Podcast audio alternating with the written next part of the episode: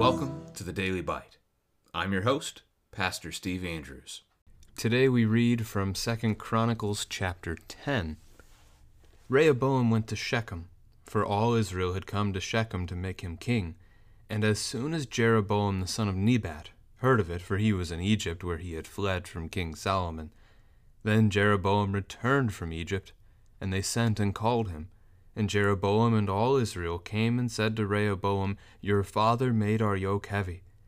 Now therefore lighten the hard service of your father and his heavy yoke on us, and we will serve you." He said to them, "Come to me again in three days. So the people went away.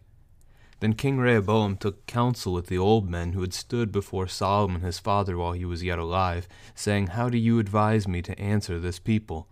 And they said to him, "If you will be good to this people and please them and speak good words to them, then they will be your servants forever."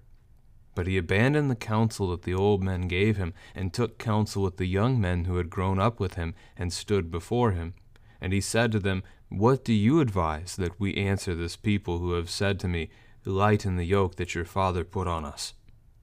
The young men who had grown up with him said to him, "Thus shall you speak to the people who said to you, 'Your father made our yoke heavy, but you lighten it for us.' Thus you shall say to them, 'My little finger is thicker than my father's thighs.'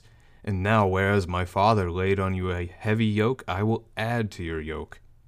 My father disciplined you with whips, but I will discipline you with scorpions."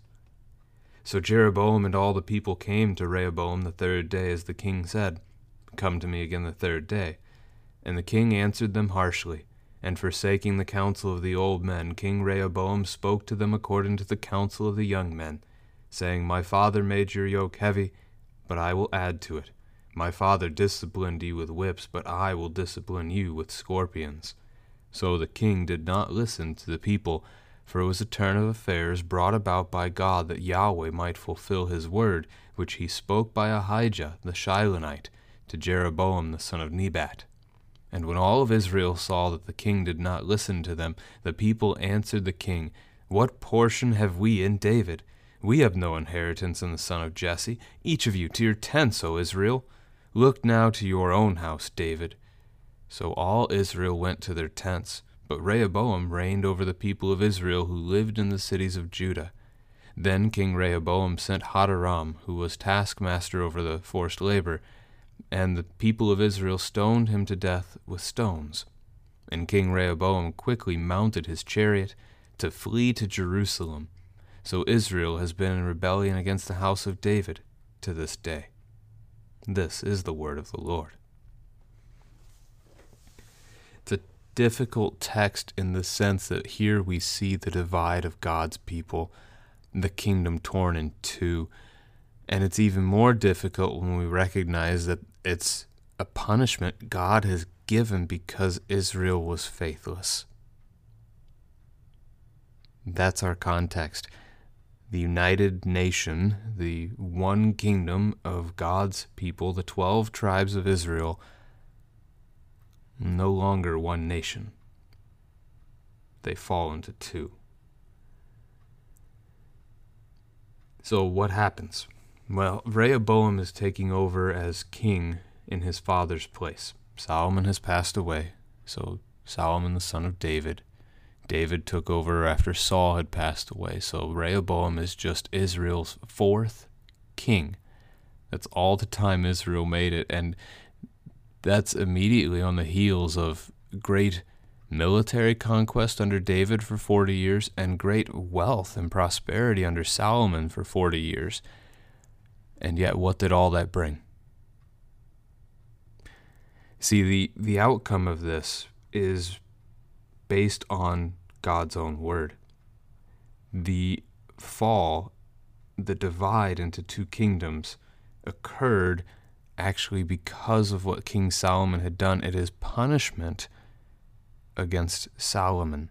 So I'm going to take you to that First Kings eleven chapter before we're done today, but that's an important contextual note to have in mind. On the surface, it wouldn't look like that. On the surface, it looks like one man makes a really foolish choice and pays the consequences for that. And I hope you'll be able to have that conversation really in both directions as a family together on this text. So Rehoboam goes to Shechem. Shechem is located thirty miles to the north of Jerusalem. The idea of going there is a little bit peculiar at this point. Jerusalem is the capital. Uh, to be anointed king could easily have happened in Jerusalem. So maybe there's already a note in Rehoboam's mind that there is some disdain for his king, kingship, for his rule. And so he's going north into the northern part of the country, the people that are ultimately going to reject and leave him, hoping for some unity in this act. I don't know that for sure, but Shechem Shechem doesn't have any significance really as a city moving forward beyond this point. Jeroboam's going to be there for a little bit, but ultimately Samaria becomes the northern capital, not Shechem. Now, then we get this note about Jeroboam. Jeroboam had caught in on a little bit of the disturbance of the people under King Solomon, and he tried to aggravate that some and ended up fleeing from King Solomon. So you can read about that again in First Kings chapter eleven. So he's in Egypt because he had raised his hand against the king, and so he flees. But now, realizing that Solomon is dead, Jeroboam returns. The exile is home.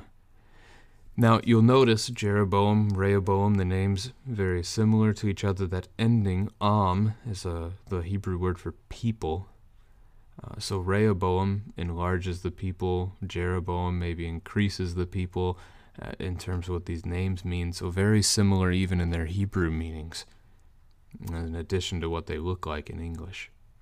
So the people summon Jeroboam, and he is going to lead them before Rehoboam, the king. And the instruction is simple. What they bring to Rehoboam is a request for an easier load. Solomon did make their yoke heavy. He pushed them hard. He forced labor upon them. And they're asking for that to be overturned, to be undone. If Rehoboam will allow them a lighter burden, they will serve him. That's the request. He asks for three days, King Rehoboam does, to consider the matter, so the people return to their homes. And then you get verses six through eleven, which is the seeking of counsel by King Rehoboam. First, he get, receives counsel from his father's advisors, so Solomon's advisors, and they advise him to listen to the people. Do what the people have requested. Make their yoke lighter, and they will serve you forever. Rehoboam rejects that wisdom, and he turns instead to his young counselors who had grown up with him and are already standing before him. Notice that in the text in verse eight. And he listens to their advice, which is to make the yoke even more difficult. The the comparison point is the idea of, you know, if you hold up your pinky, hold hold your pinky against your thigh. Right, that's the picture that they, they tell Rehoboam to use, that his his little finger is thicker than his father's thighs. So much more difficult will Rehoboam make the work of these men. And if that's not bad enough, um, discipline with scorpions. And scorpion stings, those, that brings great pain at least, but possibly death. So not good. This is an easier conversation point to have with the children. Which advice is wise? Which of these groups should Rehoboam have listened to? What answer should he have given the people? This ends up taking you down the path of Ecclesiastes chapter one and two, written by King Solomon, where he's bemoaning the idea of spending all that time, all that labor to make, well, make wealth and store up for yourself, and then when you die, who knows, the man who comes after you, whether he'll be a wise man or a fool. And as you read it, and you know about his son Rehoboam, who inherits the kingdom from him and then goes forward and loses most of it right away, immediately we start to think of Rehoboam the fool. But ultimately, again, this is not on Rehoboam. That's what I don't want you to, to end up thinking from this text. Yes, Rehoboam is the one that loses most of the kingdom, but it's actually his father's fault, not his. Again, we'll come back to that. Let's continue to finish out the actual text that we have before us today first. And so Jeroboam brings the people back. The king gives them the harsh answer, and the people, the people reject him. Verse fifteen, the king did not listen to the people, for it was a turn of affairs brought about by God that Yahweh might fulfill his word. Again, we'll come back to that. So the people reject him. They say, what portion have we in David? So David is the king of Judah, son of Jesse. There's nothing in Judah for the people, and so they're going to go back to their homes. They're going to reject him. Look after yourself, David. It's not calling Rehoboam David, but as the representative of David's throne, you know, see to it yourself. We're done. They have rejected this, and he sends the taskmaster over the forced labor to them, Hadoram, verse eighteen, and they kill him. At this, Rehoboam recognizes the danger he himself has gotten into, gets on his chariot, flees to Jerusalem. Verse nineteen, Israel has been in rebellion against the house of David to this day. All right, but like I said, we to understand this text best, we have to go to First Kings chapter eleven. And so let's take you there. And in order to see this, It really, it starts at the beginning of chapter eleven. Now King Solomon loved many foreign women, along with the daughter of Pharaoh, Moabite, Ammonite, Edomite, Sidonian, Hittite women from the nations concerning which Yahweh had said to the people of Israel, You shall not enter into marriage with them, neither shall they with you, for surely they will turn away your heart after their gods. Solomon clung to these in love. He had seven hundred wives, princesses, and three hundred concubines, and his wives turned away his heart. For when Solomon was old, his wives turned away his heart after other gods, and his heart was not wholly true to Yahweh his God, as was the heart of David his father. For Solomon went after Ashtoreth, the goddess of the Sidonians, and after Milcom, the abomination of the Ammonites. So Solomon did what was evil in the sight of Yahweh, and did not wholly follow Yahweh as David his father had done. Then Solomon built a high place for Chemosh, the abomination of Moab, and for Molech, the abomination of the Ammonites, on the mountain east of Jerusalem. And he did so for all his foreign wives who made offerings and sacrificed to their gods. And Yahweh was angry with Solomon because his heart had turned away from Yahweh, the God of Israel, who had appeared to him twice and had commanded him concerning this thing that he should not go after other gods. But he did not keep what Yahweh commanded. Therefore Yahweh said to Solomon, Since this has been your practice, and you have not kept my covenant and my statutes that I have commanded you, I will surely tear the kingdom from you and will give it to your servant. Yet for the sake of David your father I will not do it in your days, but I will tear it out of the hand of your son. However, I will not tear away all the kingdom, but I will give one tribe to your son, for the sake of David my servant and for the sake of Jerusalem that I have chosen. So that's the first part of that text. Jeroboam is going to be introduced later in the text, and he will get to hear specifically from one of God's prophets, Ahijah. So this is starting in verse twenty-six is where Jeroboam's introduced in that whole uh, bit where he's rising up against Solomon as one of those adversaries. But at verse twenty-nine, at that time when Jeroboam went out of Jerusalem, the prophet Ahijah the Shilonite found him on the road. Now Ahijah had dressed himself in a new garment, and the two of them were alone in the open country. Then Ahijah laid hold of the new garment that was on him and tore it into twelve pieces.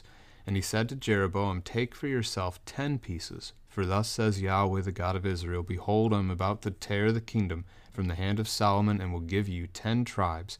But he shall have one tribe for the sake of my servant David, and for the sake of Jerusalem, the city that I have chosen out of all the tribes of Israel. Because they have forsaken me and worshipped Ashtoreth, the goddess of the Sidonians, Chemosh, the god of Moab, and Milcom, the god of the Ammonites, and they have not walked in my ways, doing what is right in my sight, and keeping my statutes and my rules, as David his father did. Nevertheless, I will not take the whole kingdom out of his hand, but I will make him ruler all the days of his life, for the sake of David, my servant whom I chose, who kept my commandments and my statutes. But I will take the kingdom out of his son's hand, and I will give it to you, ten tribes. Yet to his son I will give one tribe. So I'm just going to pause there. You get the picture, hopefully, from this. It's not Rehoboam's fault that the kingdom falls, even though he's the one that makes the foolish mistake here in the text today. It is Solomon's fault. It is Solomon's pagan worship against God, as he worships all these false gods, that brings about the demise of the strength of the nation. It's split into two. The northern kingdom will go after the false gods, actually, uh, and they will never repent of doing such a thing, whereas the southern kingdom will go back and forth. Uh, they will have at least a handful of decent kings who do what is right in the eyes of Yahweh. But it's not good. So this is this is where you can get to the, the question with your children. Do we always know what God is doing? Again, this text looks slam dunk. It looked easy in verses six through eleven, like here's just a foolish young king that has cost himself this, but it wasn't. God caused this to happen. The Lord brought about this result. And that should be a, a reminder to us, a teaching point for us, that we don't always know what God's plan is. To see the, the people of God, the kingdom of God, divided, that doesn't seem like something God would have done. And yet here it is. So this is true even to this day. A lot of people th- rush to decisions and opinions about what's going on in the world and what's going on in global politics and, and in a war, who's right, who's wrong. How are we to know how the Lord is working in such affairs? Maybe the nation that we think is is in the right is actually the nation that the Lord is choosing to judge. It's really difficult to say. And so the goal is to trust God, know that he is in control, and that he will work things for the good of his people. Even if that may not feel good here and now, the Lord will provide, and the Lord will indeed safeguard his people home. He will bring us to paradise. That's the goal. That's the aim. I mean, this divided kingdom, things are not going to go well after God divides his kingdom. Israel and Judah become enemies, and they spend the next several hundred years as enemies. And this is why even when you get to the New Testament time and you get those conversations like how uh, the Jews and the Samaritans don't talk to each other, basically, they hate each other, it goes all the way back to this. Their people have been at war, rebellion, they hate each other. So many wicked kings, so much pagan worship will come out of this event. But the Lord divides, only to reunite again in one king, the faithful king, the son of David, as we sometimes call him, Jesus Christ, who would come to be the one to save his people, and indeed to reunite not only Israel and Judah, north and south kingdoms, but to unite all nations under heaven, based on the prophecy spoken to Abraham back in the book of Genesis, that through all, through his descendant, all the nations of the world would be blessed. In Christ, even the Gentiles get to be part of the church.